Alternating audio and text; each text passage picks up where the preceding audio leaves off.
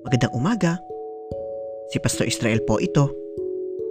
Ang devotion po natin ngayong araw ay matatagpuan sa awit 85 verse 8. Ganito po ang sinasabi.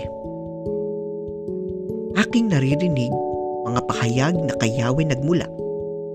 Sinasabi niyang ang mga lingkod niya ay magiging payapa kung magsisisi at di na babalik sa gawang masama.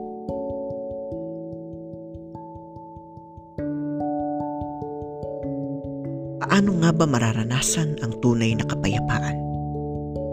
Ang tanong po na iyan ay binibigyang tugon sa talatang ito mula sa aklat ng awit kung saan ipinapahayag na ang daan patungo sa kapayapaan ay sa pamamagitan ng pagtalikod sa hindi makagandang gawa.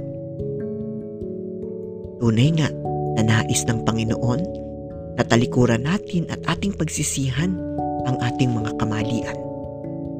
Kung may mga pagkakamali man tayo minsan, ito ihingi natin ng patawad sa ating Panginoon.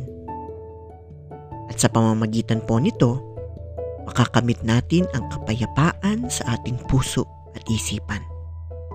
Mararanasan natin ang tunay na kapanatagan dahil ang banal na spirito ay palagi nating kapiling. Purihin ang Panginoon. Tayo po ay manalangin.